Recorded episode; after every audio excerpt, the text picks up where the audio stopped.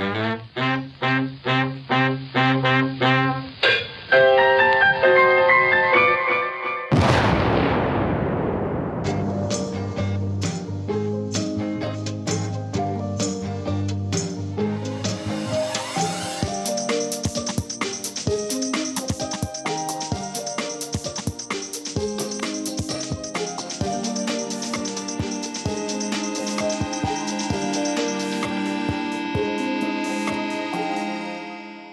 St. George, family, Troopers Hill, and money in brown paper bags. Welcome to St George. It's a part of East Bristol where family comes above everything else and always has done. To the northwest, there's the beautiful St George's Park. In the southeast, you'll find Troopers Hill, that's the one with the chimney on top. And between the two, right through the middle, is the busy Church Road, where I am now, outside a very special shop. Hello. Hi. Alice, how are you? Come on in. I'm uh, Roberto Cimino and uh, I work in Giacomo's barber shop, which I, I run alongside my brother Marco.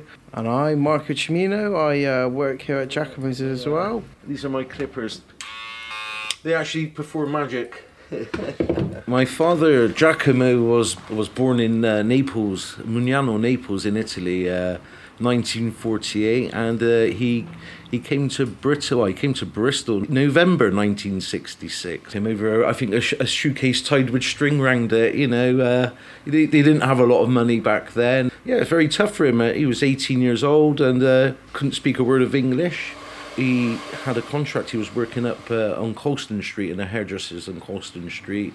A lot of people discovered other talents. You know, he used to do a lot of people from the Colston Hall, actors. Uh, I think the famous one he did was Cary Grant. He wasn't sure who he was in the beginning. It was it was it was quite comical.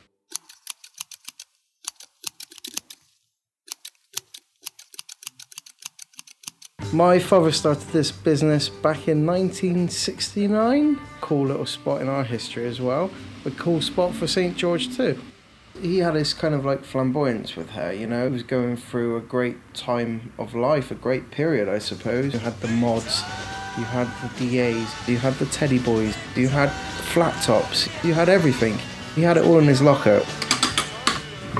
That's the sound of the engineering of, uh, of the great father chair had a, an amazing accent on him. You Could never quite guess where he was from. Are you Italian? Are you Bristolian? It's like, no, he's definitely like Britalian. Marco, fan Bresto, sbrigati. Fan Bresto, fai tu prossimo. the smell you would find in barber shops, where I was like uh, walking into a fog. It, everybody smoked back then in the in the old days, and uh, yeah, cleaning the ashtrays is something to remember. We would always have a radio on. My dad, he, he liked all sorts of music. I'm, I'm not saying they were all good either. Even some like uh, the old fashioned Neapolitan tarantellas, you know, which are quite unique.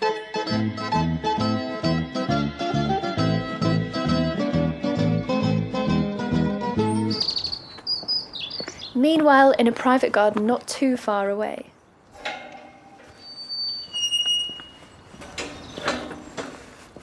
My name's Rob Acton Campbell. I'm a committee member of Friends of Troopers Hill.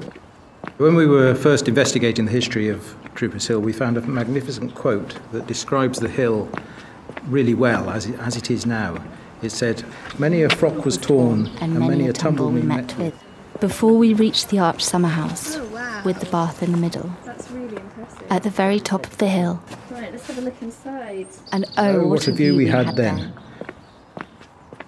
We looked further into that quote and found it was written by somebody called Elizabeth Emra, who was the daughter of the vicar of St George Church in the 1830s. That house that she describes with the bath in the middle is where we're sitting now and talking. She wrote a book, the one that's best well known is uh, Scenes in Our Parish by a country parson's daughter. At the time, the book became really well known, but she didn't put her name in and she didn't say where she lived, so it was it was a country parson's daughter. It could really be in any anywhere in a sort of on the edge of a city anywhere in the UK. I think probably she didn't want to be the focus of things. She just she wanted it to be. It was a description of the people who lived in St George, and perhaps that's what makes it such a good book to read. That it is just a story of ordinary life. Just a few minutes' walk takes you to the very top of Troopers Hill. Bit of a steep climb.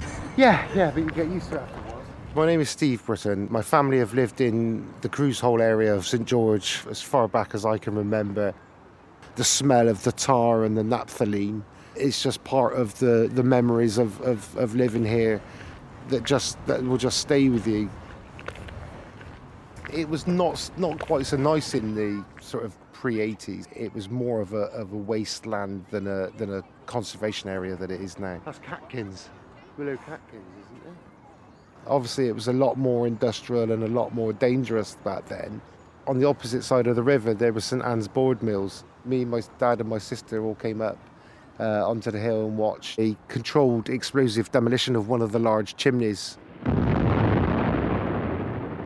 which was quite exciting at that young age. I think I'd probably find it exciting now, to be honest with you. The Crew's Hole River was quite a popular swimming spot. The water that came out of the board mills raised the temperature of the river quite a bit, and uh, my father actually lost his watch uh, somewhere in that river. I'm not going to look for it. that was 50 odd years ago. It's all changed now, but because of that industrial past, you can still see the signs, the walls that are made of the old blast furnace slag. You can still see the chimney. It's a East Bristol landmark that you can see right across the city. And when you see it, you know you're almost home. Sometimes the gate's not there. How can we get in? There you go. Feel free. Oh, wow. I haven't been inside this chimney since I was about seven. I don't think. Did you used to play in here as a kid? I came. We came in here a few times. I've never. I've never climbed up the inside. Um, I know people that did. They climbed up. Yeah. There? yeah. I mean, what's the diameter, do you think? It's probably about four foot across. Is it? Get narrow into sort of two, two and a half feet. And the entrance is quite small. The entrance is quite small. It was a lot easier when I was seven. Should we get out? Yeah.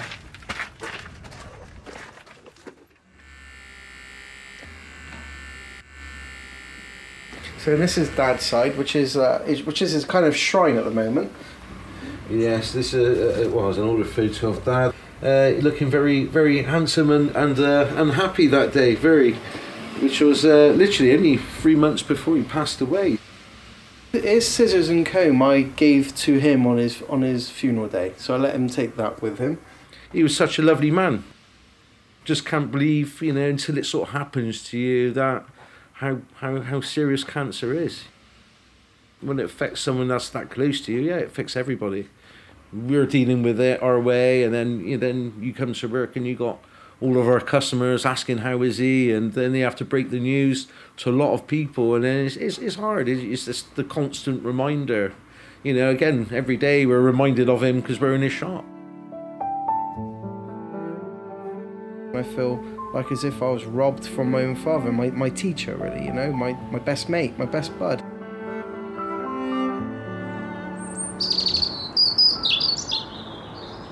When the maypole is lifted into its place, it is with a shout of rejoicing, and bright wild flowers are hung about it, and glad faces look up at it.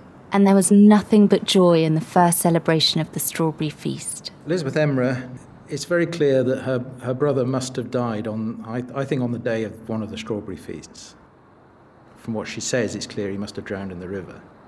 You can hear even now the shout of the clear, sweet voice that is hushed forever. Oh, the glory of our party is gone. We shall have no more strawberry feasts. Oh, my dear friend, you should not have given me this subject, and I should not have attempted to write on it. She's writing about something that as a child she obviously enjoyed, but then that event, the death of her brother, kind of took the enjoyment of that day away, really, and the, and the happy memories of that day are, are mixed with those memories of losing her brother. I went to pay a visit to our clerk's wife and her newborn twins. I had never seen twins, and I remember feeling much delight. More so, I suppose, than the poor relations could be when I heard that two had been added to the already large family. The book is about life and death in St George. And in truth, it's mostly about death, because that was really was what life was about. I mean, anyone who, who made it through to be an old person had really done really well. And chances are they would have lost some of their children along the way. It was when the snowdrops came that I looked first on the delicate creatures. The snowdrops faded, but the white roses and lilies of the valley opened just in time to strew in the short, wide coffin. Life must have been a real struggle for all of them. They were trying to grow their own food and get it to market to sell it. Children died, life expectancy was very low, and uh, yeah, that was just the way of life. It's very sad that uh, there's such an obviously intelligent and somebody who could write and somebody who could actually help the poor of the area that her life ended so soon. She died just under 30 years old, very soon after the birth of her last child. So she had eight children.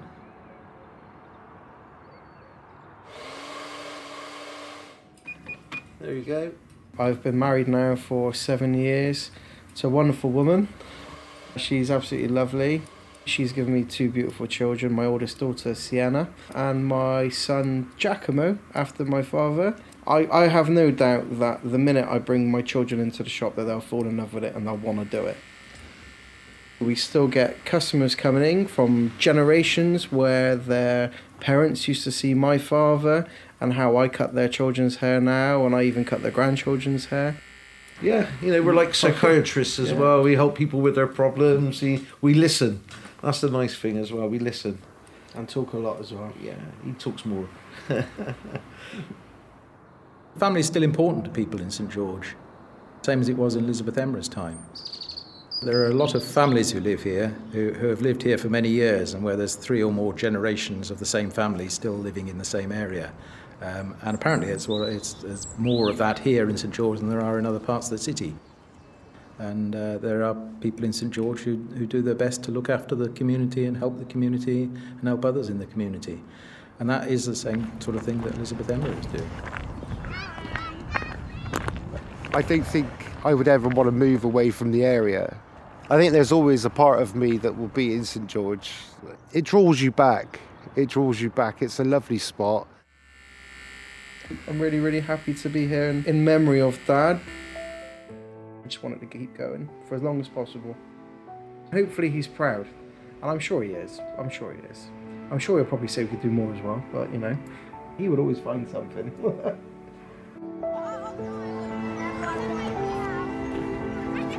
That's a rainbow.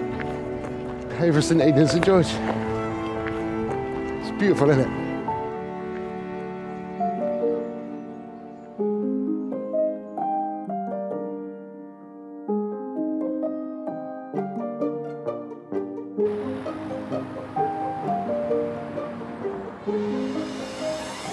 Named after the English patron saint, the area of St George was formerly part of Gloucestershire.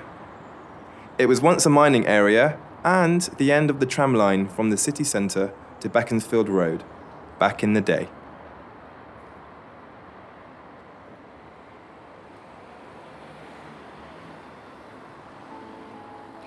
Do you remember the part of the London 2012 Olympic opening ceremony where the arrival of the Industrial Revolution is illustrated? In a peaceful green landscape, spunking chimney stacks arose from the ground, marking a dramatic shift in history. And I like to think that one of those chimneys could be the Troopers Hill chimney, which dates back to as late as the 18th century, built for one of the copper smelting works at the bottom of the hill. It sits at the top of Troopers Hill, a 300 million year old rock in St George, East Bristol. Now a local nature reserve with a wide range of wildlife present, Troopers Hill has changed a lot over the years and become a place dear to the people of St George. Our role is very much acting as a kind of interpretation to the public about what's special about the hill. That's Susan Acton Campbell, the chair of Friends of Troopers Hill. I went to see Susan and her husband Rob in their home in St George to hear more about the work that they do. The next generation is so important. The people who are going to carry on looking after Troopers Hill are going to be the people that are children now. And if they don't learn that it's a great place to be, it's fun, but there's also some really special stuff there, there's not going to be that next generation looking after it. Mm. Uh, when we first started as Friends of Troopers Hill, paths were getting overgrown. Uh, there was so much litter on the site that on our first litter pick, we filled a skip with rubbish. Um, the second time, it was a half size skip. Um, and after we tidied up, people started taking a pride in the site and feeling they owned it. And it's covered with heather and broom and plants and grasses. And we describe it in our leaflet as a wild, romantic place, which for a place in the city, it is. We're sat in your living room and we can see Troopers Hill from here. Yeah. Would you ever move? Rob has said he will only go out in a box. uh, It's go- it would be really difficult to find somewhere with a view as fantastic as this, Mm. uh, so close to all the amenities of the centre. I think really just St George and East Bristol as a whole is just is just a wonderful place to live, and I think it's really you know people think of Bristol and people think of the suspension bridge and they think of the Downs and whatever, but I really think there's a lot more in, in East Bristol. There's the river. There's uh, St Anne's Woods, Nightingale Valley. You can go up across Snuff Mills and onto Stoke Park. And I, I, I really think East Bristol is it undersells itself, and people you quite often see maps in tourist brochures or whatever, and East Bristol just isn't there at all. And I think I think we there really is a a, a need really to, to, to sell it more and to, to let people know what a fantastic area there is here. Although having said that, perhaps we don't want all that many more people on trips because it is sometimes just nice to be in the quiet and. Uh, you can sit in the middle of the, in the gully and uh, just you can't see any houses. You can hear some bird song. You can hear bees buzzing, um, and you, you don't really you're not really aware at all that you're in the middle of a city.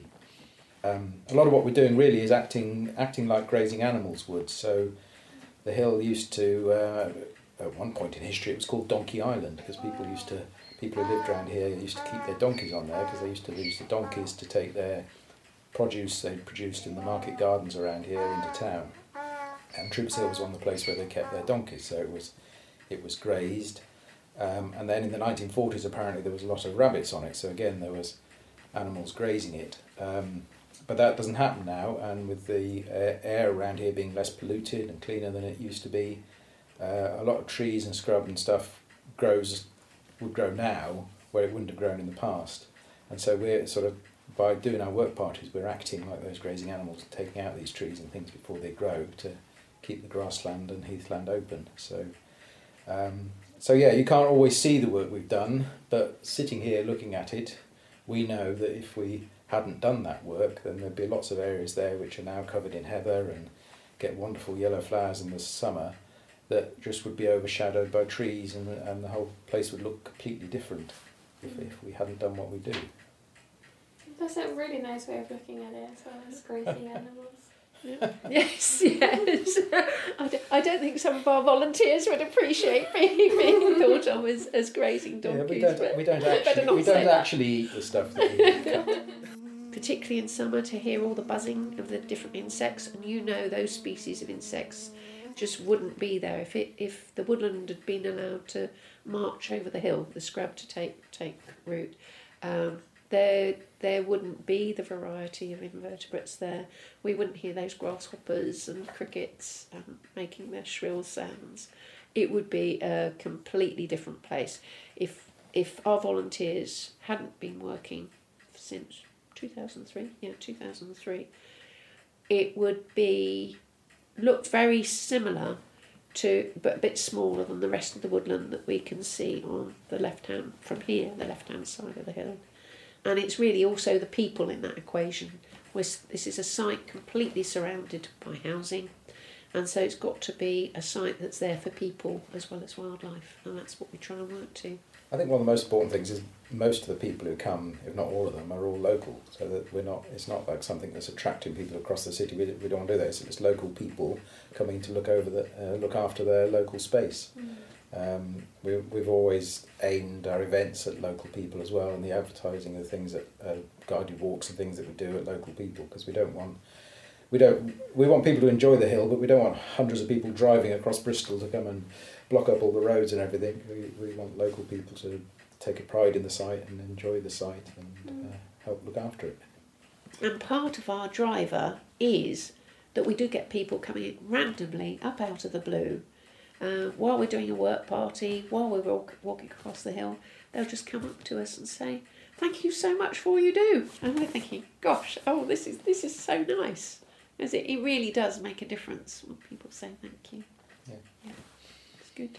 And some of them have no time to be involved, but just that moral support makes the difference. Uh, yeah, this this is a great place to live. The only negative is hills, except we've got this fantastic view. But if we get old and have mobility problems, I'm sure modern mobility scooters will be help to cope. Get you up on the hill. Yes. I can remember I was at work and I worked off the feeder, which is just down the road. That's Christina Wilkinson, who has lived next to Troopers Hill since the 80s. I'm receiving a phone call from my daughter who was off on school holidays saying that there was a big fire up on the Troopers Hill. So I was driving along, I said I'd come home and I was driving along the feeder and as I was driving home I could see all these flames. So when I got home it was like there was lots of flames all over the fire brigade were there. There was about, I can't remember exactly how many engines were there, about four. Mm. And um, we stood by our window and it was so hot, it felt like the window was going to melt. Obviously, it wouldn't have melted, I don't think it's so, but it was really hot, so we had to stand away from the window. Then we decided, I can't remember how this came about, but we got our wallpaper pasting table out and we put it on the drive and we put like squash out there for the firefighters. That's really lovely. And they were like taking a drink because obviously it was getting really hot for them because it's hot weather as well. Put that table out there and we left them to it to get, get their, their drinks as and when they wanted. And then we would look out the window and they would acknowledge what we'd done, like look up at us and smile. And then they just basically got on with you know, fighting the fire because it was so dry out there because it was a hot summer that the flames, yeah, they were massive. You just thought, oh, the house is going to catch on fire. Everything was going on, the flames. I mean, from here, you can see right across troopers. Like, it, the flames were really high. The fire brigade are fantastic, aren't they? Mm. They'll easily get it under control like before, it was pretty wild over there. I think now what they've done with it, the way they've trimmed it all back, I, I don't think it would go up like that again. Now, it's all trimmed now that people look after it, but it was really wild years ago because nobody used to do anything with it. I think because we look at it every day, you just get used to it, it's there. But if I was to move anywhere else, I'd be looking at a house, not looking at that so much nicer to look out at that. Because like when uh, my daughter was young, all her friends from this road, because there was lots of young ones then, used to climb up that tree there, that's just there. I think it's a hazelnut tree, yeah. and um, they used to wave at me. In the living room.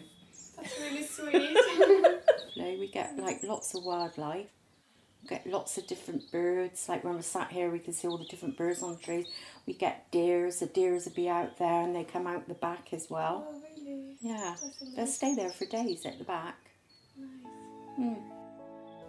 It's clear that Troopers Hill is a really important site for wildlife, and I wanted to find out more, so I went to see ecologist Rupert Higgins. I first visited Troopers Hill in the mid 1980s when I was working for Avon Wildlife Trust and have visited it very regularly, very frequently since then. In terms of Troopers Hill, what would you say is special about it? It's it's a fascinating mix of natural soils and waste from the various industrial activities that have been there and that makes for a very interesting mixture of plants that grow there. The heath, and a lot of the other acid loving species are very unusual in and around Bristol. The mixture of different sorts of vegetation and things like the slopes of bare soil and rock faces mean that it's an exceptional site for insects amongst the most important sites in the region for bees in particular. How? Of there are around 250 species of bee in Britain. Most of them are solitary bees, they don't form colonies, and of those 250 species, 84 have been recorded at Troopers Hill. Some of them are nationally rare, and there's exceptionally large numbers of some species that occur there.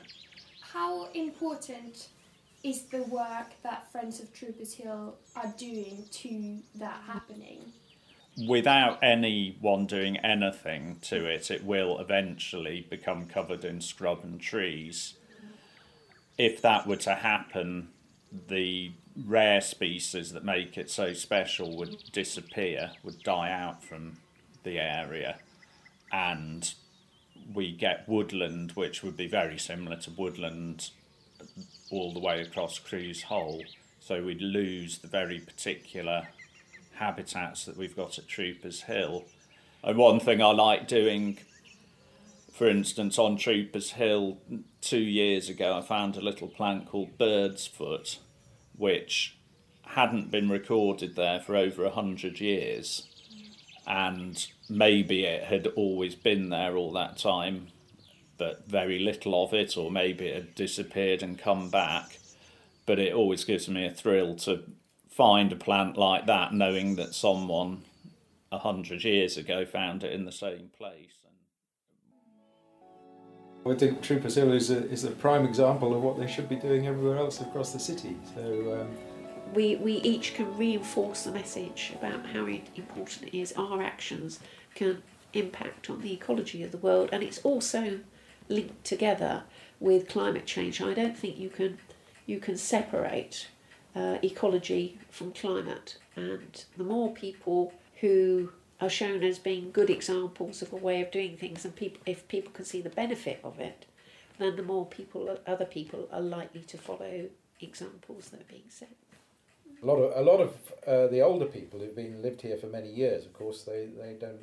When they were younger, troop they used to play on Troopers Hill. And some of them don't really appreciate quite how important it is for wildlife because I mean parts of it, the, the woodland alongside it was a, in the nineteen sixties and seventies was a tip. So, you know they, they it wasn't appreciated then how important it is. So a lot of what we're doing is getting the message across about how important it really is as a as a habitat. But still, it's always been an open space. Um, and we found stories from the from the eighteen eighties of it being used as an open space as a celebration when Handel Cossham was elected as the MP for East Bristol. Apparently, there was a big celebration on Troopers Hill with thousands of people, and four thousand people. Four thousand people. There was a procession from Barton Hill with a brass band, and they marched to the top of Troopers Hill, and they had fires going in oil bar- in tar barrels, and it sounds like an amazing yeah, scene. Yeah. What are your hopes for the future of Troopers Hill? Oh, Rob's pointing at me. oh dear. Right, the future of Troopers Hill. Well, what we hope is that people will continue to value the site, continue to care for the site, that the children that we're aiming a lot of our activities at will carry on caring for it as they get older, carry on loving it, uh, will work to protect it, um, to learn about all the aspects associated with Troopers Hill. We're hoping that, that the future of Troopers Hill will be secure because the youth of today will be caring about it, defending it, working on it, enjoying it um, for generations and passing it on to the future generations. That's what we're hoping.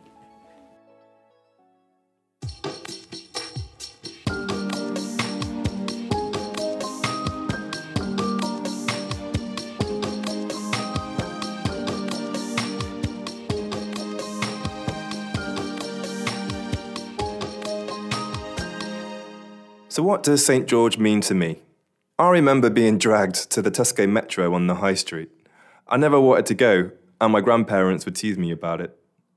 It was where my mum and her siblings went to school, including the City Academy and the old school building in St George Park, now a Sikh temple, and more.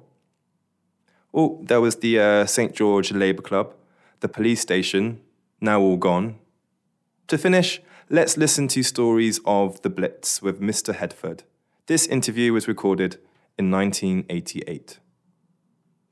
Then another night we was at the boys' club in Chalks Road, and the sirens went. We went over the park, and uh, we went all the, took the boys and that over, and we went all the, over in the shelters in, in St George's Park.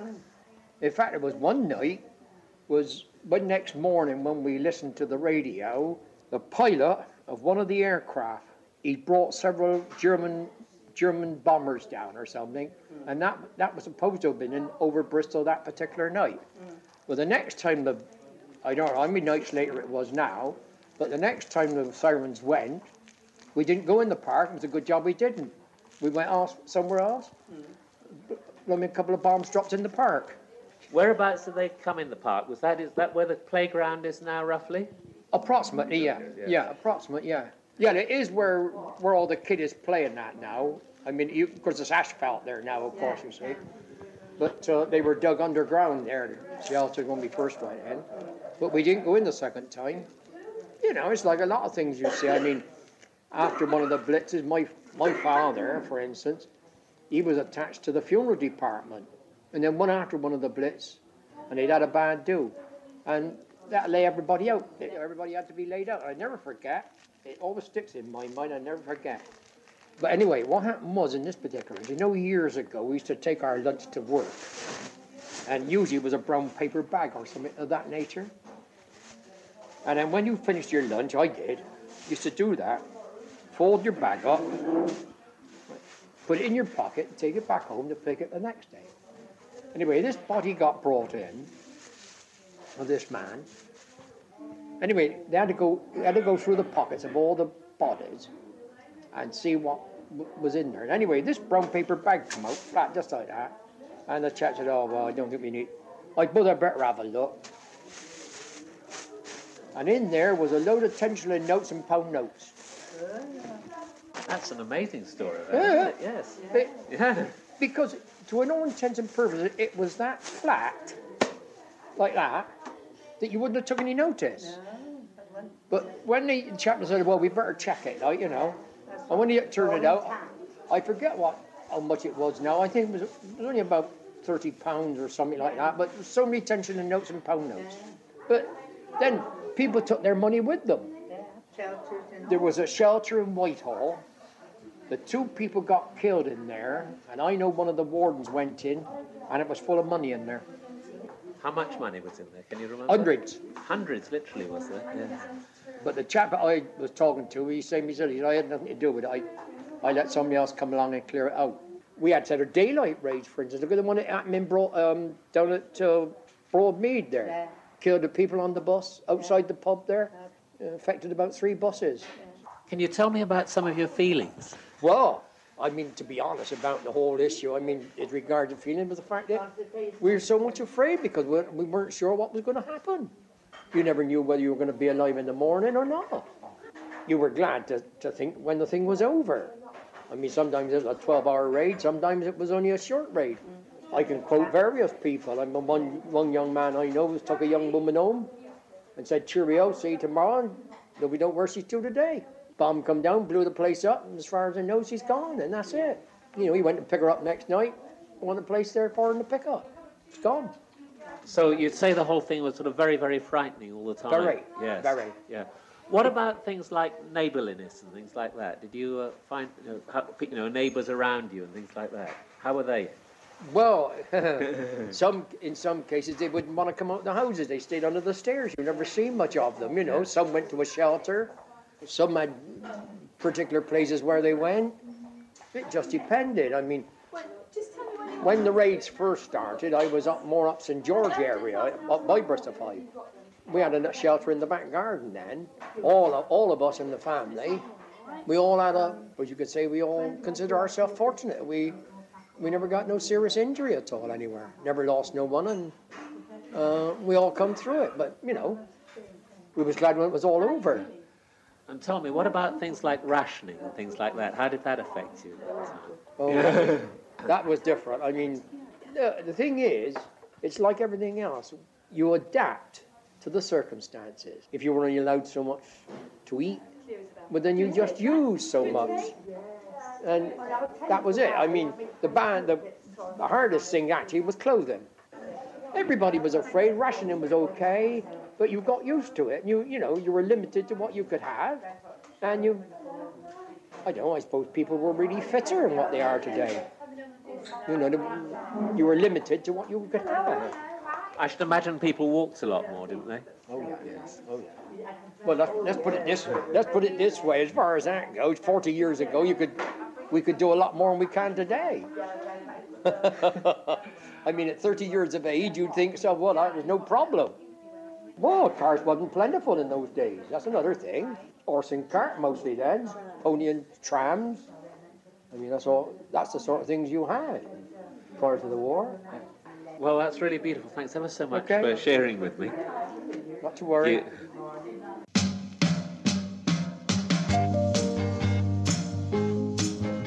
For this episode, I'd like to thank Alice Homewood, Sabine Groven, and Richard Wheeler.